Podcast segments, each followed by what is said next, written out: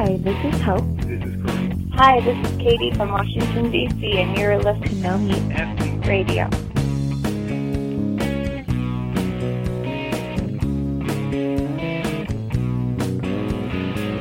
Welcome back, Matt. Thanks, Doug. It's fun to be back. I'm, I bet it is, but you know, I have a little bone to pick with you.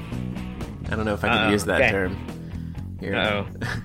um, you know, I was I was excited and, and ready to listen to your recap with Aaron, and the first thing you do is make fun of my new favorite activity. Yeah, I didn't have much fun doing it. Stand up paddleboarding is what we're referring to. Um, but I I think I wasn't doing the real thing. I really think what I was doing was kind of like a kayak, and it was much thicker. When you do, wait, are you talking about a thin board like a surfboard? Yeah, more or less, a little bit bigger than a surfboard, but yeah, Okay. Yeah, I don't know. It remains then. it doesn't look anything like a kayak. I'll tell you that much. Okay, this kind of did. So I think it wasn't maneuverable. I think it wasn't challenging. Uh, it was just kind of stand up, you know, built for people at the beach who are Ah, who are not not serious like you are. well, well, I'm gonna have to get you out there at least one more time before yeah, you can I, I will it. give it one more try. All right. But we had a wonderful time. Italy was amazing. Uh, I'm I'm happy to be back in a way, but but very very much missing being there because we really did have a great time. I'm sure. I'm sure it sounded great. Yeah. So uh, today we're talking about a topic that we probably should have talked about a long time ago in episode one of No Meat Athlete Radio. should have been answering the question, "Where do you get your protein?" Uh, but it's one of those things that's so I don't know. I guess being involved in this, we we forget and we get so tired of talking about that because we hear it all the time. Uh, but we forget that, that that is an important question, and it's a joke among vegans how often you get that question. But uh, it is an important one. It's it's the major barrier, the major objection for a lot of people. So uh, we figured it was time to dive in and figure out where do we get our protein. Yeah, you know, this is something that I think I or I know I did, and I think most people do when they first go vegetarian. They they are concerned about it because that's again what everyone asks. So you know, I was I was much more concerned about having a separate protein with every dish and every meal than I am now because I thought that I wasn't able to get the protein that I needed from traditional plant based foods.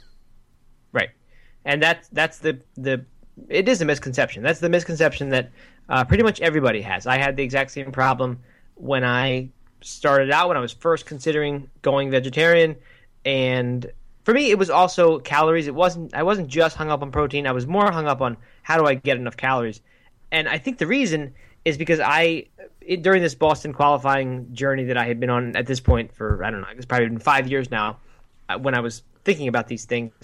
Uh, I had read Chris Carmichael's book, which was called "Eat Right to Train Right" or "Food for Fitness." I forget, one of those is the title and one is the subtitle. Uh, but in there, he's he's writing for general endurance athletes, not not vegetarians or vegans or anything.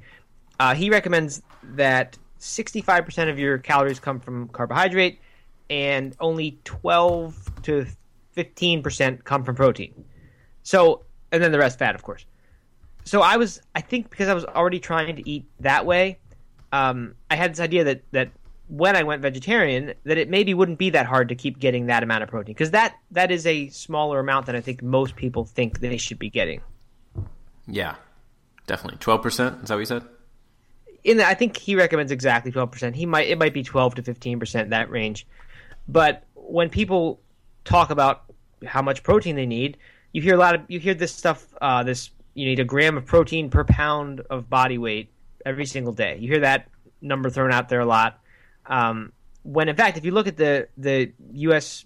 what is it, the USDA's um, their guidelines, it's it's not nearly that much. It's it's uh, I think they say it's your weight in pounds divided by 2.2 to give you your weight in kilograms, and then you multiply that by 0.8. So essentially, it's it ends up being about a little more than a third of a gram per, pro, of protein per pound of body weight per day. So if you're 150 pounds, then you're looking at a little bit over 50 grams of protein per day, uh, which is really not very much. I mean, it doesn't take eating three or four lean chicken breasts to get that much protein, which I think is a lot, a lot of people like that. If you come from kind of a fitness background, that's what you were supposed to do, and, and maybe even more than that. I, I was doing it five or six times a day when I was trying to gain weight. Wow. Yeah. So I, I think that is the first um, big problem is is that people think we need way more than we actually do. uh, right. and there, I mean, a variety of things cause this. You can get into the the uh, political stuff, and certainly money is probably a big part of it.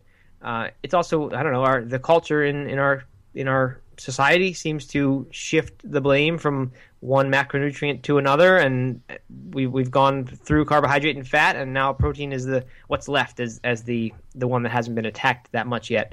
uh, although now it kind of is beginning to be attacked by people like us and by the plant based crowd. Yeah, yeah, no, but I think I think you're you're dead on. The first thing I say when someone asks me where I get my protein is is I you know I bring that up. I say well, really, we don't need nearly as much as as you think you do. So it's a lot easier to get that protein than than you would assume. Yeah, and I think I think the reason that the where do you get your protein question endures is because there's not really a quick, simple answer to it, right? Like if there was a exact, easy answer, it was, oh, I just eat this food all day long, and that's how I get my protein. But but there's not really an answer like that. It's more complicated than that. Uh, for me, it's two parts. The first part is we don't need nearly as much as people think we need, and and even that, I mean, as soon as you say that, people people start to kind of question that and they'll say, well, where you know why why is that? And then the explanation gets long, and then it's it's hard to convince someone of that.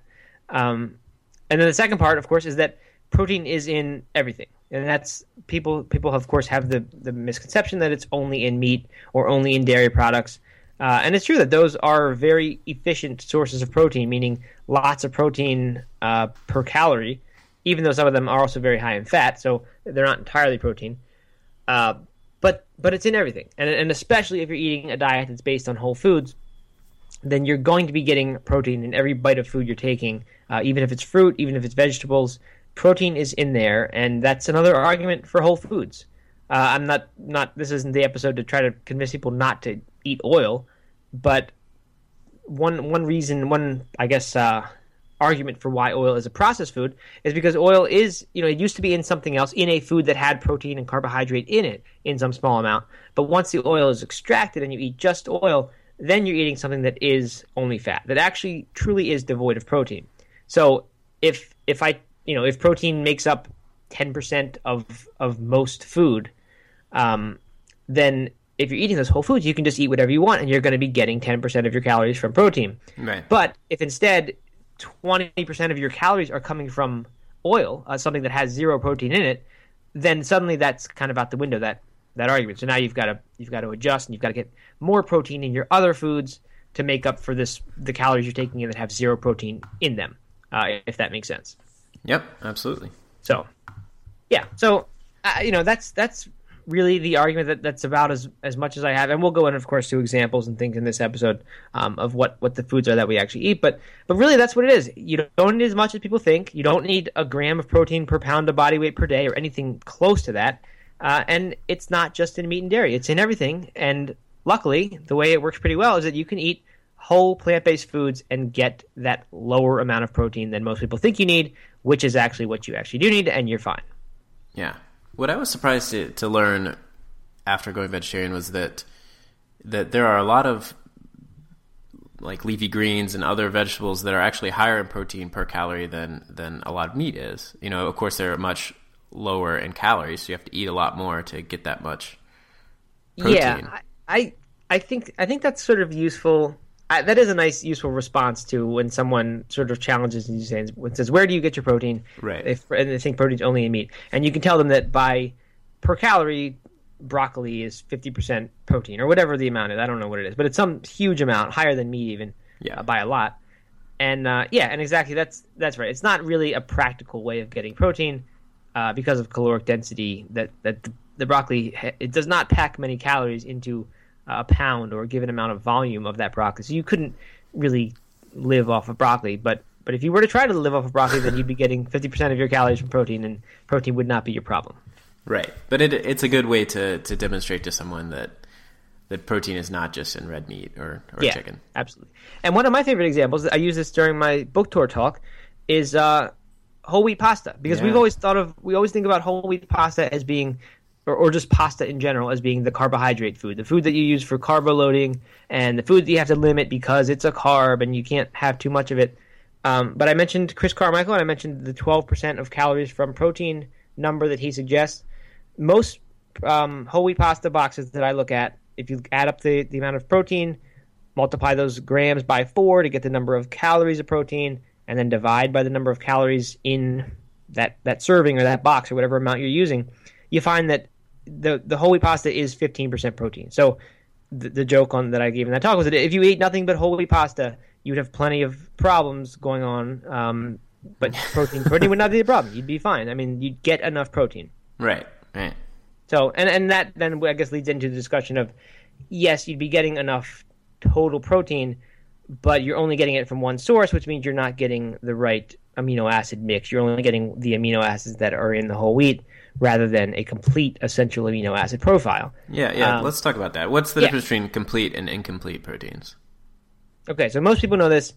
Um, the there are this, these essential protein is made up of amino acids, and nine of them our bodies can't produce on their own. So these nine are called the essential amino acids. Mm-hmm. So when we think of a complete protein food, it's one that has all of those nine amino acids and or those nine essential amino acids, and it has them usually in, in the right proportions that, that we need them in. That that's generally what's considered a complete protein food. Um, there aren't all that many foods that are totally complete proteins, but a lot of times you get pro, you get combining. So there was this idea, I think it was called Diet for a Small Planet. This book that came out in the '70s that popularized the idea that we should be combining our proteins within a meal so that we're getting all those amino acids and uh, you know therefore won't become deficient in any one of them. Uh, but we've had we've had more and more research and learned more since then, and it seems that that actually doesn't matter at all. And in fact, the author of that book came out um, I don't know when, but a few years later, and kind of issued, according to Matt Ruscigno, who wrote this in our book, um, basically just kind of admitted that, that she had gotten that wrong, and that, that in fact we don't actually need to do that because our bodies pull the the amino acids from one meal to the next, and I think over a, a day or two period, and can basically combine them not in your stomach, but can combine the, the amino acids in your body, even if you're eating them in different meals. So there's not a need to eat all the amino acids in every single meal. Right. Uh, a lot of people do get hung up on that.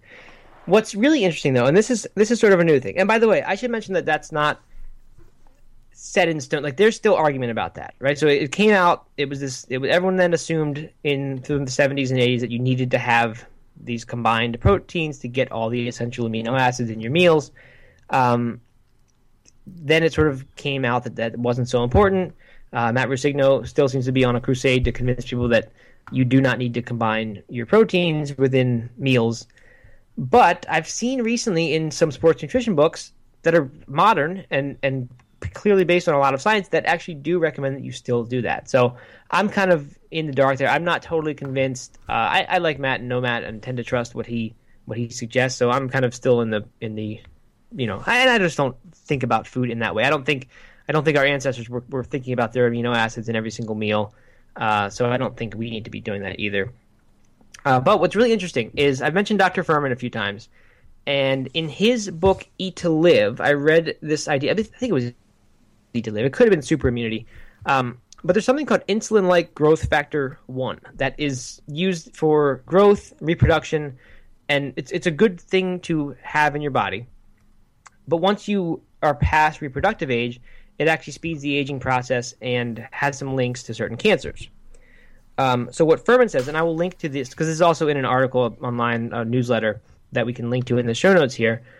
Uh, what he says is that it's it's first of all, animal protein clearly increases the uh, amount of IGF one, this insulin-like growth factor one, in your body. So so that's kind of one of his arguments for reducing animal products or not having any animal protein at all. But what he kind of suggests by some of the studies he cites is that, and by the way, this is also people a lot of times make the argument against a plant based diet by saying that um, animal proteins themselves are more complete. So what Fuhrman is put, saying in this article is basically that it might be the completeness of the proteins that is in fact what's boosting the IGF one levels and therefore is the problem. So then it becomes a question of should we actually even be trying to get complete proteins uh, like like it's sort of assumed that we absolutely need to do. Um, it, it almost sounds like he's he's saying maybe we shouldn't be thinking about that so much. And where he says it is a problem, he says like soy is the most complete of plant proteins, the most single. If you just want to take one food's protein, uh, I guess you know of a common food, it seems to have it has the most complete amino acid profile, the closest to animal protein. And he says you get into trouble when you take soy in this this complete amino acid profile and you isolate the protein from it and then you put that into a protein powder and you get 40 grams of it in a smoothie. He said that's that becomes a problem. He said that's just as bad as eating animal protein, at least for for the purposes of this one discussion, this IGF one issue. Uh, so I don't know that that has kind of really turned me off of um, protein powders in general because I don't know. I just I just think it's not a good idea. It, it just makes sense that, that it doesn't. It's not a good thing to to pull the protein out of a food and then isolate it and and then make that you know dump that into a smoothie. Uh, it just it just doesn't make sense to me. So how about so is it arguing against is he arguing against getting complete from multiple different foods or just when it's complete in a single food then that's what's causing the problem? I don't think it matters whether it's in a single food or or different foods. Okay. Um, I, I think, and I was kind of unclear on this for a while, and I was wondering, like, should we actually try to not get complete proteins in our meals right. and in our, in our bodies? That's not what it is. What he's saying is that it's not a good thing when you can create a complete protein and then isolate it into a powder or, or take Okay. away everything else around it, because that's what we're doing with soy protein. Right. Um, so I, I don't know this for sure because he doesn't make this clear in his articles, but if you were to take rice, pea, and hemp protein, which do make a complete protein, um, and they're isolated, and you can then easily stick 30 grams of that into your smoothie. Uh, I think I think that's I think he would say that's just as bad. I don't think it matters where what particular food is coming from. I think the the issue is can you actually reduce it so that you can then take in a tremendous amount of it at once. Um, that's the problem. So he's he's not saying anything that's wrong with say like eating tofu or anything like that. He's not saying soy is a bad food at all. But he's saying when you can isolate it and then get tons of it at once, that's a bad thing. So I would say if you're going to be taking protein isolates, I think it might not be a bad idea to only get it from one source. Only use hemp, uh, maybe, or only use rice, or only use pea. You know, I wouldn't try to get a single complete protein isolated source in your smoothie if you're going to be doing the protein thing, protein powder thing, I should say. Interesting. So anyway, that's something. I, it's only it's kind of new to me, uh, but we will link to this article, and I will let readers decide or listeners decide for themselves what to do about that. Um, because I don't know, I'm still thinking about it and just wondering what sort of implications there are. And if we ever have Fuhrman on the podcast, which I do hope that we will someday, um, I would love to talk to him about this topic. Yeah. Are you doing any sort of protein powders at all anymore? No, I actually haven't done protein powder in uh, two years now. I was training for my 100 miler in 2013 and putting in more miles than I had really ever run before, and ran out of protein powder one day. I had kind of gravitated just towards more and more whole foods during that that training program, which was interesting that that happened. I didn't find myself craving uh, junk or sports drinks or anything. It just I just started getting more and more raw nuts and seeds and fruits and vegetables and eating that. So when I ran out of protein powder, I was like, ah, I'm just not going to buy more for a little while. And then a month later, I realized I still hadn't bought more, and nothing had happened, and I was still running. I hadn't healed over anything, and uh, just kept going from there. And now it's been two years, and I haven't haven't had it again. So I don't I don't know. I mean, I'm not against protein powder. I don't think it's a bad thing.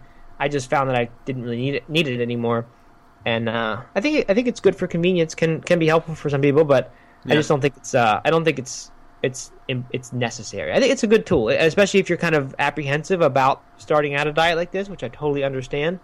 Uh, I could see why you'd want to take it to kind of, you know, um, assuage some of those concerns.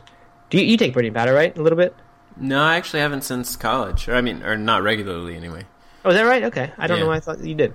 No, I uh yeah, I don't I don't even have any in the house and I haven't for a couple years probably. Um but in college I did. You know, in college I thought that I needed it and if I wanted to bulk up even though I wasn't a gym guy really, but I just thought that that was what mid Mhm. my age should do. Um But you don't have any in your house, huh? no, don't even have any in the house. Are you offended if like a, a guest brings over a jug of protein powder to your we're, house? we're a protein powder free house. wow. okay. No, no, no, not at all. And and you know, and if uh, if someone was making a smoothie, if I was over at somebody's house and they're making a smoothie and and adding Oh, it in, horrified, right? no, I would absolutely take it. I would I would take it and I would enjoy it. you know, Just do the best for the protein for the for the non-protein powder movement. Try not to offend anybody. exactly. Yeah, you know, I might I might I might just mention, you know, next time you should probably leave this out. Yep. No, you no, no, no. I uh, I don't know. I have no idea why I never really got into it, but you know, in general, with supplements and, and powders and all that stuff, I just uh, that hasn't really been my thing. I've, I've recently started taking vitamins, um, which is good, I think. But you know, I don't know why. I just never have really been into that stuff. So, ultra marathon champion Doug Hay says he does not take protein powder on a vegan diet. That's right. Protein free vegan diet. Nice. 100 mile champion.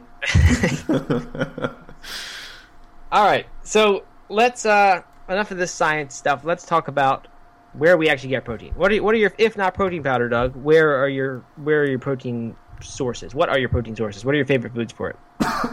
Excuse me. Um, yeah, I think we do eat. We do make sure that uh, we're eating protein, of course.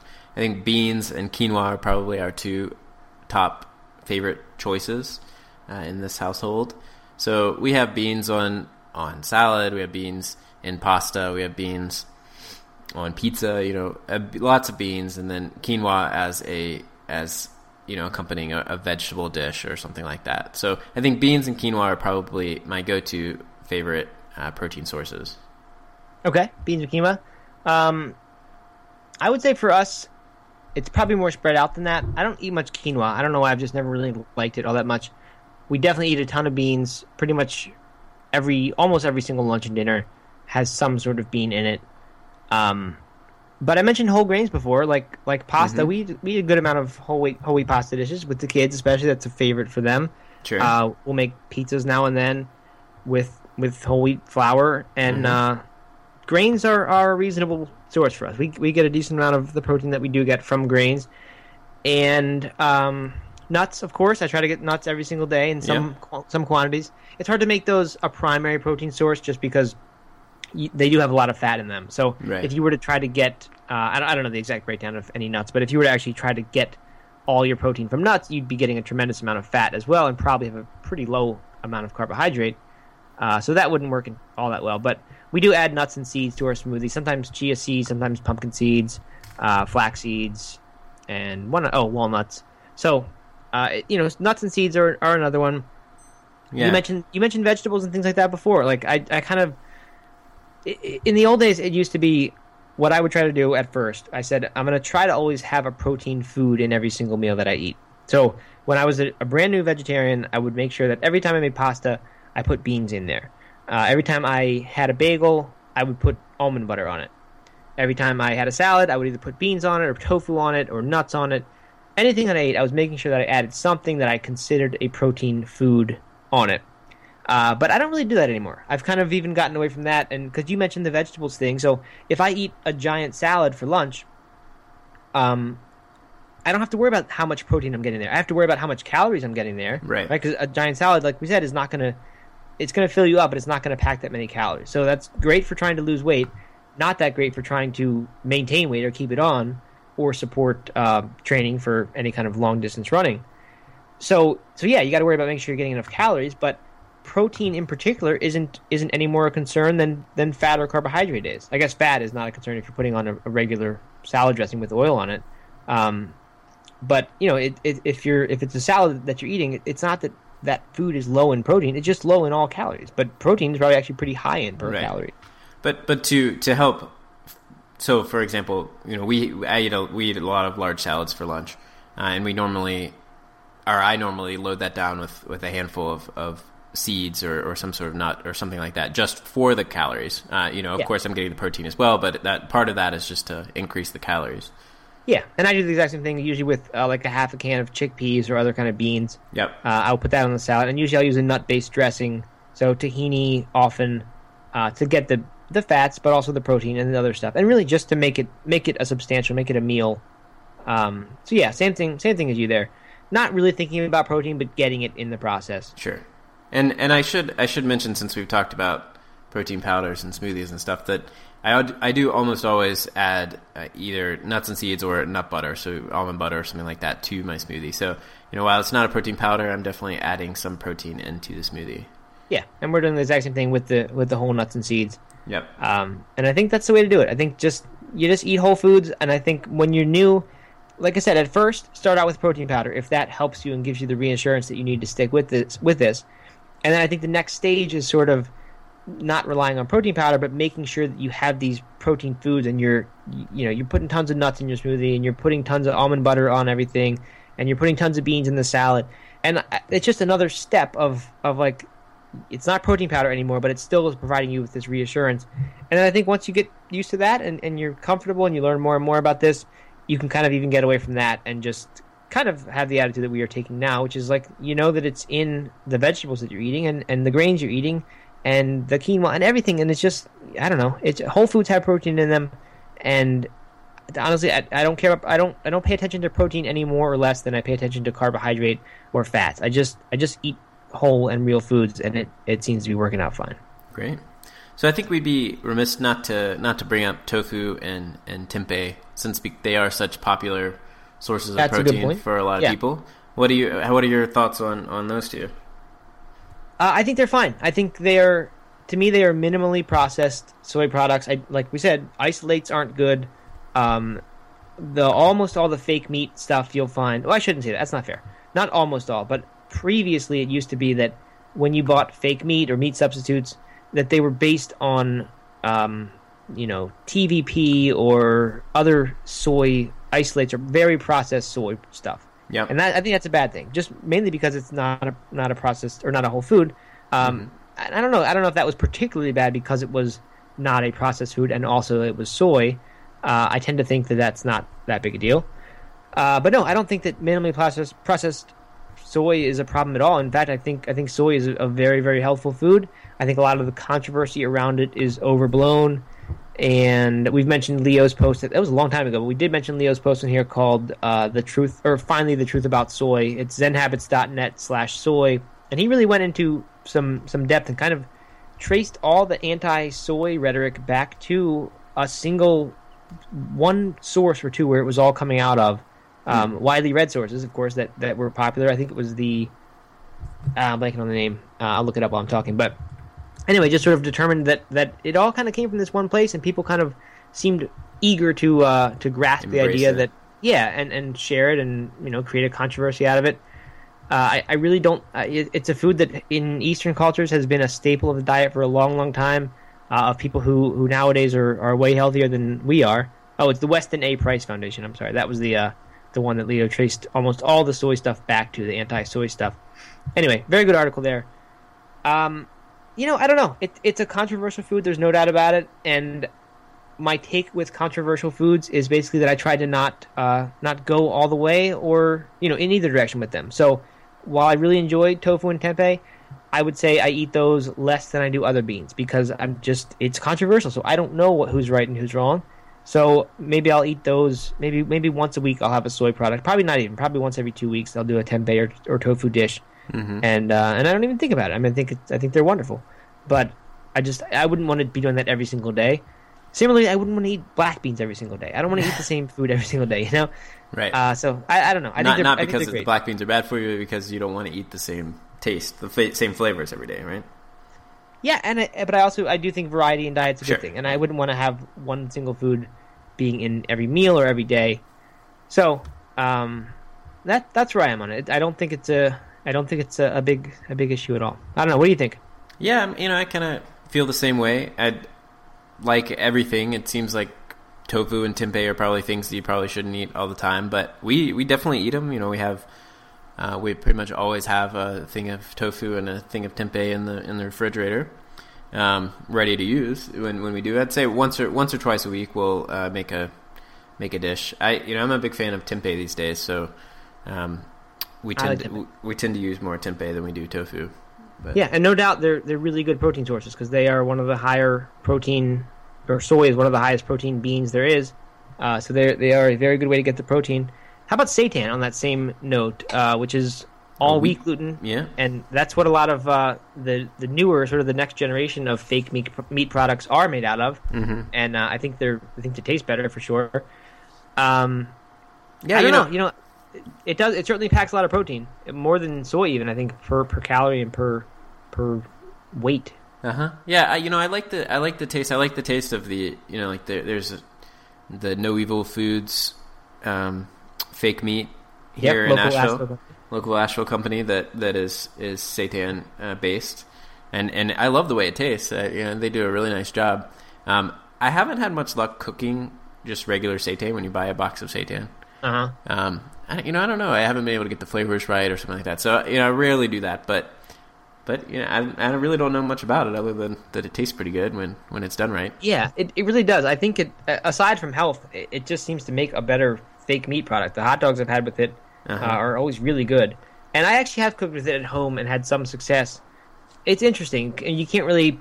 As soon as you try to cook it in a pan or something or on a grill, it, it kind of blackens right away. Right. Um, but I've made a few recipes from from Isa Chandra Moskowitz's book. I think it was called Isa Does It. There are a few good seitan dishes in there. We've had some success with it, um, but I, I really like it. I think it's a I think it's a very good meat substitute. Leo was actually I think he remember when he did that thing where he was eating only like three foods. Yeah. it sounded like the worst challenge Uh-huh. ever. He was eating seitan with no seasoning whatsoever, and Oil. I don't oil and broccoli or something. Right, yeah, like three things that was all he was eating. He determined that that was enough, and was just kind of testing himself. Um, where was I going to go with that? Other than that, it sounds terrible. That that he was eating seitan. That he thought it was good. Oh yeah, so I talked about it, and I said, I said, what do you think about that, like a health benefit thing? And he's he showed me actually that you can make it at home very easily, and it's not that much more processed than than like wheat flour is. I guess I guess the the gluten is removed from the the other part of the flour, and I don't know how any of that stuff works, but it seemed like it was not not a, not a major. When you hear something's made of wheat gluten, that sounds like the most processed thing in the world to me. Right. But apparently, it's it's a process that's not really a huge difficult thing to do. Um, so he, you know, he, he was kind of arguing that it was actually a very healthy source of protein, and uh, there's gluten is a whole different controversy. But without even going there, I mean, I don't know. I, I don't. Again, it comes down to whole foods, and I don't think that is quite whole. So I just wouldn't want that to be the the staple of my diet or the primary protein source. Uh, but if you don't have gluten issues, I think now and then to have a seitan dish, it's it's really a nice way to mix things up. And uh, uh, in my experience, has has done the best job of recreating meat dishes. Like I think at Plant in Nashville, there's a couple Oh, yeah. seitan dishes on the menu. They, they and I'm not trying to say this is healthy at all, but they they do some sort of breading and they make like a chicken fried seitan dish Yeah. or something, and it's delicious. I mean, it tastes like a it tastes like chicken parmesan used to. So it's I think it's a really nice little substitute. It's not something that I would eat nearly every day or even every week, but uh, if you haven't tried it, go for it. And if you're looking for protein, then you've got it there. There's plenty of it. Yeah, yeah, absolutely. You know, so so we've had uh, two Zen habits mentions this this podcast. Can we go for Yeah, the we're starting to work him in again. and We got can to. we go for That's the good. hat trick? no. It's Um, good. Uh, what do you, what do you think about? So this is kind of going back to, to tofu, but um, recently, I don't know, I don't know how recently, but sometimes from now and then we add silken tofu to our to our smoothies, Uh huh. and it creates a really good, really good, smooth, rich smoothie. You ever done that? I don't think I have ever done that. I've certainly used silken tofu, or I've watched my wife use silken tofu, I should say, uh, in baked goods that are turn out delicious, like really, really good icings, and I think it even goes in batter sometimes for cupcakes and things. Could be wrong about that. Don't quote me on that one.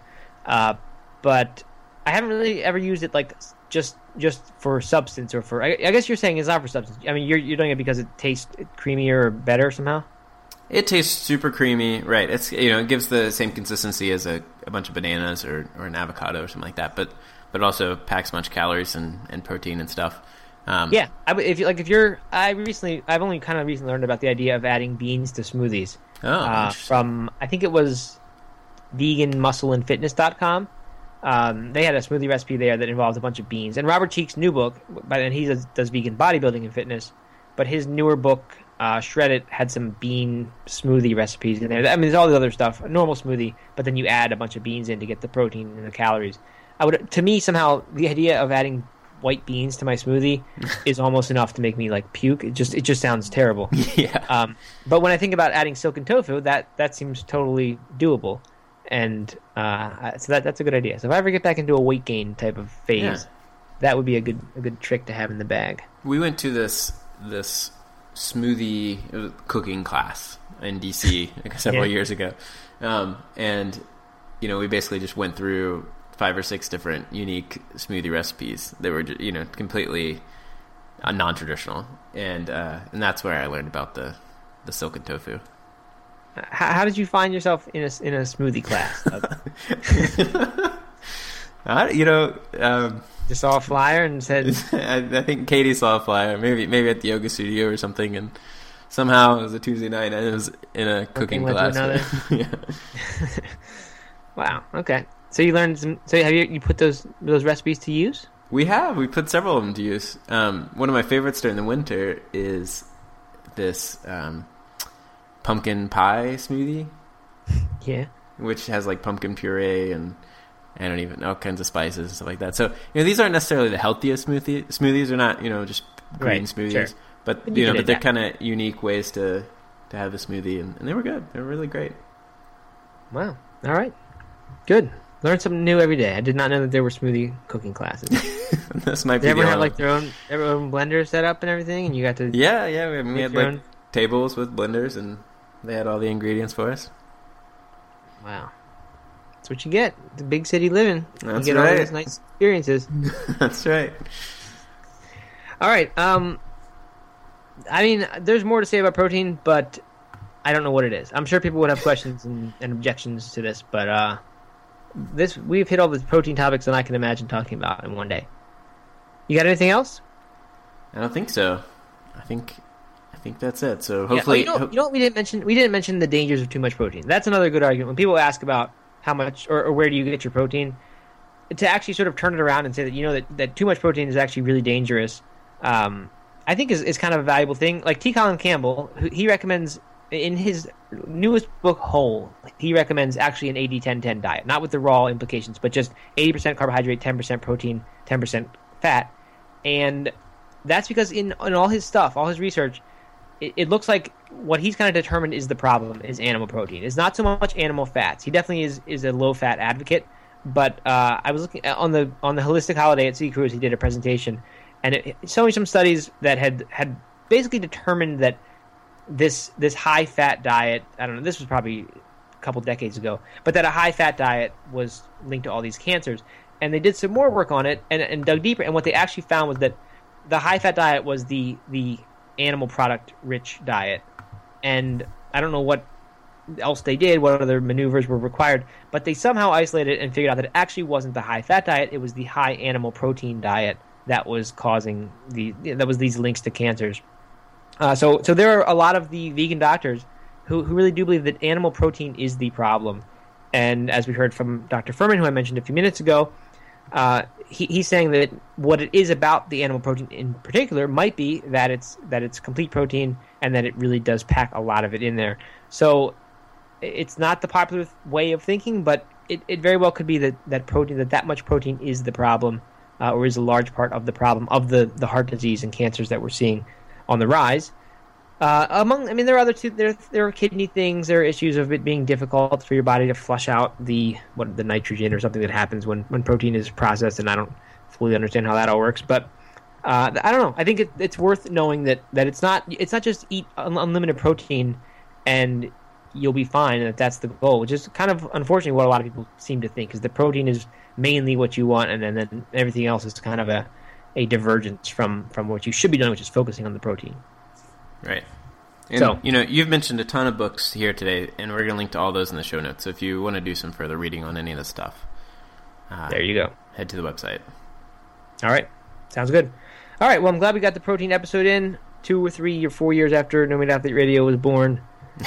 um, hopefully, people will uh, will find it useful. This is going to solve the problem, right? No one's ever going to ask where yeah, we get I protein. think again. I yeah this this should do it, and that that joke will will no longer be around. So right, good. this this is the definitive answer to where you get your protein.